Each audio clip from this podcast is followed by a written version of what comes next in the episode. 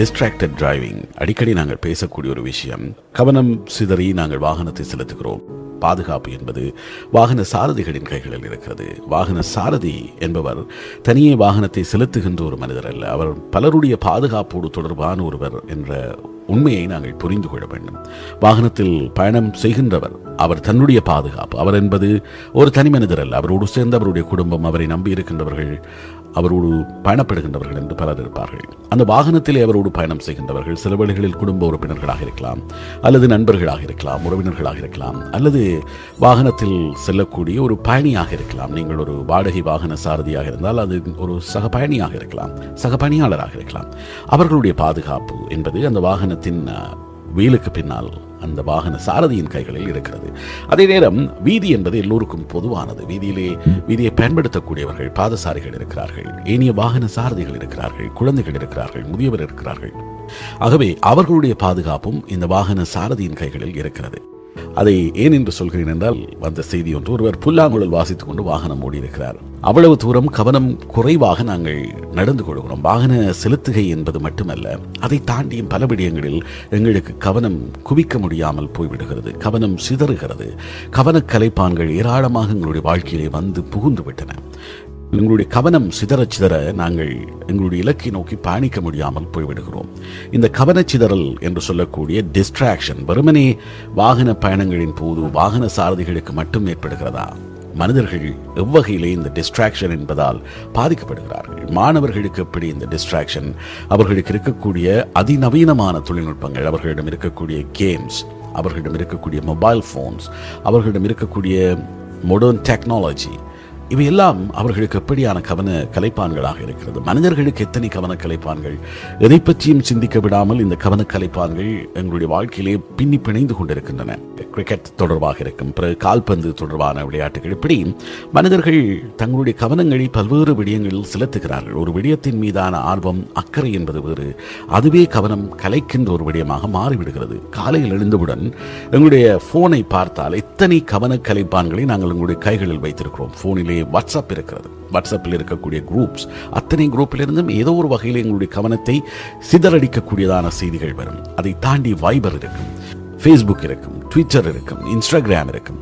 வாகன சாரதிகளுக்கு எப்படி டிஸ்ட்ராக்ஷன் உயிராபத்தை அல்லது பொருளாபத்தை உயிர் சேதத்தை அல்லது உடல் சேதத்தை ஏற்படுத்தி விடுகிறதோ அது போன்று எந்த வகையிலான டிஸ்ட்ராக்ஷனாக இருந்தாலும் அது எப்போதுமே டேமேஜ் பண்ணக்கூடியதாக இருக்கும். டிடி என்று வைத்துக் கொள்ளலாம். டிஸ்ட்ராக்ஷன் டேமேஜ் ஏன் எங்களுடைய கவனம் அடிக்கடி சிதறுகிறது? ஏன் கவனம் திசை திரும்பி போகிறது? நிறைய காரணங்கள் நாங்கள் ஆரம்பத்தில் சொன்னது போல இந்த கவனம் என்பது சிதறுகின்ற போது எங்களால் ஒரு விடயத்தை ஃபோக்கஸ்டாக அட்டென்ஷனோடு செய்ய முடியாமல் போகின்ற போது எங்களால் எதிலும் வெற்றி பெற முடியாமல் போய்விடுகிறது. பல காரணங்கள் இருக்கிறது. ஒன்று மல்டி டாஸ்கிங் என்கின்ற ஒரு விஷயம். நாங்கள் ஒரே நேரத்தில் பல விடயங்களை செய்வோம். எங்களுடைய ப்ரௌசரை திறந்தால் ஏராளமான டேப்ஸ் இருக்கும். நாங்கள் ஒரு வேலையை செய்து கொண்டிருப்போம். ஆனால் பல டேப்ஸ் திறந்திருக்கும். அதில் ஒன்று ஃபேஸ்புக்காக இருக்கும். ஒன்று இமெயிலாக இருக்கும். சில வேளைகளில் இன்ஸ்டாகிராமை கூட நாங்கள் ப்ரௌசரில் பார்த்து கொண்டிருப்போம். ஒன்றில் ட்விட்டர் இருக்கும். இன்னும் ஒன்றில் செய்தி பக்கங்கள் போய்கொண்டிருக்கும் இப்படி அல்லது வேறு ஒன்றில் யூடியூப் போய்க்கொண்டிருக்கும் எதுவாக இருந்தாலும் பல விஷயங்கள் ஒரே நேரத்தில் நாங்கள் நினைக்கிறோம் செய்யலாம் என்று ஆனால் பல விடயங்களை ஒன்றாக செய்கின்ற போது எந்த ஒரு விடயத்திலும் சரியான கவனம் இல்லாமல் போய்விடுகிறோம் இந்த இந்த மாதிரியான டிஸ்ட்ராக்ஷன் எங்களுடைய வாழ்க்கையில் எல்லா இடங்களிலும் வந்து கொண்டிருக்கிறது. இப்படியாக டிஸ்ட்ராக்ஷன் வருகின்ற போது அது கவனச்செறிவு பற்றாக்குறை என்கின்ற ஒரு விஷயத்தை எங்களுக்குள் கொண்டு வந்து விடுகிறது.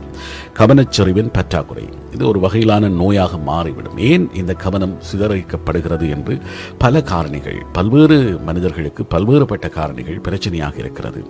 இந்த பிரச்சனைகளை நாங்கள் கையாள்வது என்பது மிக முக்கியம். மிக பெரிய கவன கலைப்பானாக ஒரு மனிதனுடைய வாழ்க்கையிலே முன்னேற்றம் என்பது அவனுடைய ஒர்க்கிங் ஹவர்ஸ் என்று சொல்லக்கூடிய விஷயத்தில் தான் இருக்கிறது. நாங்கள் அந்த ஒர்க்கிங் அவர்ஸை எப்படி கையாளுகிறோம்?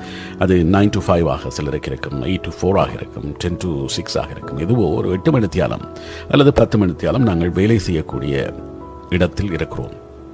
பலரால் பல இடங்களிலே தங்களுடைய வேலையை தாண்டி கவனம் செலுத்த முடியாமல் இருக்கும் ஒரு ஃபேக்டரியில் வேலை செய்யக்கூடியவராக இருக்கலாம் அல்லது ஒரு உணவகத்தில் வேலை செய்யக்கூடியவராக இருக்கலாம்.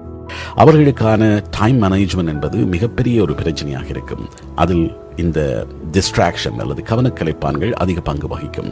சமூக வலைத்தளங்களின் மீதான அதீத ஈடுபாடு அல்லது அதன் மீதான ஒரு அடிமைத்தனம் என்பது எங்களின் மிகப்பெரிய கவனக்கலைப்பானாக இருக்கிறது. ஒரு நாளில் எத்தனை தடவை நாங்கள் போடுகின்ற ஒரு போஸ்ட்டுக்கு எவ்வளோ லைக் வந்திருக்கு எவ்வளோ கமெண்ட் வந்திருக்கு என்று பார்க்கிறோம். வாட்ஸ்அப்பில் எந்தெந்த குரூப்பில் யார் யார் என்னென்ன பேசுகிறார்கள் என்னென்ன கிசு கிசுக்கள் வருகிறது யாரை பற்றி என்ன வீடியோ வருகிறது யாரை பற்றி என்ன விஷயம் உலாவுகிறது என்று பார்க்கின்ற ஒரு முனைப்பு எங்களிடம் இருக்கிறது. இதனால் அதிகமாக நாங்கள் கவனம் கலைந்து போகிறோம். இன்ஸ்டாகிராமில் யார் போஸ்ட் பண்ணியிருக்கிறார்கள்? அவர்களுக்கு என்ன லைக்ஸ் வந்திருக்கு? நான் எவ்வளவு போட்டிருக்கேன்? எனக்கு எவ்வளோ லைக்ஸ் வந்திருக்கு? இப்படியான விஷயங்கள். அல்லது அதையும் தாண்டி யூடியூப்ல என்ன வந்திருக்குது? பிக் பாஸை பற்றி என்ன சொல்றாங்க சவைவரை பற்றி என்ன சொல்றாங்க டி டுவெண்ட்டியை பற்றி என்ன சொல்கிறார்கள்? ஐபிஎல்லை பற்றி என்ன சொல்கிறார்கள்? இப்படி பல பற்றிய பல பற்றிய விஷயங்களையும் அறிந்து கொள்வதற்கு நாங்கள் கொடுக்கக்கூடிய முக்கியத்துவம். நாங்கள் இன்றைய நிலையிலிருந்து நாங்கள் எதிர்நோக்குகின்ற ஒரு நிலை நோக்கி நகர்வதற்கு இவை ஏதாவது பயன் தருமா என்றால் இல்லை. ஆனால் அதிக நேரத்தை இந்த சமூக ஊடகங்கள் எங்களிடமிருந்து களவாடி செல்கின்றன என்று சொல்கிறார்கள் ஆய்வாளர்கள். அதுதான் எங்களிடம் இருக்கக்கூடிய மிகப்பெரிய டிஸ்ட்ராக்ஷன் ஃபேக்டர் இந்த சோஷியல் மீடியா இப்போது இருக்கக்கூடிய உலகில் அதிகளவு நேரத்தை எங்களிடமிருந்து களவாடி செல்வது அல்லது எங்களுடைய கவனத்தை கலைப்பது என்பது இந்த சோஷியல் மீடியா என்று சொல்கிறார்கள். அதிலும் குறிப்பாக இந்த கை தொலைபேசிகளை அதிகம் நாங்கள் வைத்திருக்கிறோம். அதனால் நிறைய நன்மைகள் இருந்தாலும் கூட அந்த நன்மைகளை தாண்டி அது எங்களிடம் இருந்து அதிகமான கவனத்தை கலைத்து விடுகிறது இடம் இப்படி நாங்கள் ஒரு வேலையில் கவனமாக வேலை செய்து கொண்டிருப்போம். ஒரு ஒர்க்கிங் மோடில் இருப்போம். இந்த அழைப்பு வந்து எங்களுடைய அந்த ஒர்க்கிங் மோடில் இருந்து ஒரு கொசிப் மோடுக்கு கொண்டு வந்துவிடும். ஆகவே நாங்கள் வேலை செய்கின்ற நேரத்தில் இந்த டு நாட் டிஸ்டர்ப் மோடில் வைத்திருப்பது அல்லது தேவையற்ற அழைப்புகளை புறக்கணிப்பது வேலை செய்கின்ற போது வீட்டிலிருந்து வரக்கூடிய அழைப்புகளுக்கு மட்டும் பதிலளிப்பது வேலை தொடர்பாக இல்லாமல் வேலை என்பது தொலைபேசியோடு தொடர்பில்லாத வேலையாக இருந்தால் அந்த நேரத்தில் தொலைபேசியை அணைத்து வைத்துவிட்டு அல்லது டு நாட் டிஸ்டர்ப் மோடில் வைத்துக்கொண்டு நாங்கள் பணி செய்வது என்பது எங்களுடைய கவனத்தை வைத்திருப்பதற்கு உதவியாக இருக்கும் என்று ஒரு விடயத்தை சொல்கிறார்கள். அடுத்தது ஆரம்பத்தில் நான் சொன்னது போல மல்டி டாஸ்கிங் என்று சொல்லக்கூடிய ஒரே சமயத்தில் பல வேலைகளை செய்கின்றவர்கள் அதிக அளவு டிஸ்ட்ராக்ட் பண்ணப்படுகிறார்கள். ஒன்றுக்கு மேற்பட்ட வேலைகளை நாங்கள் ஒரே நேரத்தில் ஈடுபடுகிறோம். ஒரு கம்ப்யூட்டரை திறந்தால் அந்த ப்ரௌசரில் பத்து பதினைந்து டேப்ஸ் இருக்கும். எதில் நாங்கள் கவனம் செலுத்தப் போகிறோம்? எப்படி கவனம் செலுத்தப் போகிறோம்?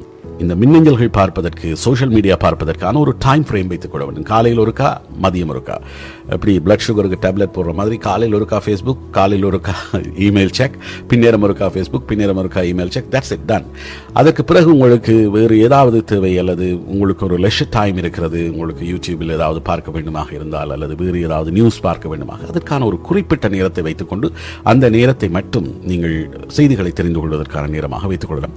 அப்படி அதையும் தாண்டி சுற்றவர சுற்றுவட்டத்தில் என்ன நடக்குது? ஃப்ரெண்ட் சர்க்கிள் என்ன நடக்குது? ஸ்கூல் பாய்ஸ் என்ன சொல்வார்கள்? வேலைத்தளங்களில் என்ன நடக்குது? அந்த கொசிப்பை பார்க்கணும்னா அதுக்கும் ஒரு குறிப்பிட்ட டைமை வைத்துக்கொண்டு அதில் பார்த்து கொண்டால் நாங்கள் வேலை செய்கின்ற அந்த ஒர்க்கிங் ஹவர்ஸ் என்பது எங்களுக்கு டிஸ்ட்ராக்ட் பண்ணப்படாமல் அட்டென்ஷன் ஓரியன்டாக இருக்கும் என்ற ஒரு விடயத்தை ஆய்வாளர்கள் கண்டுபிடித்திருக்கிறார்கள்.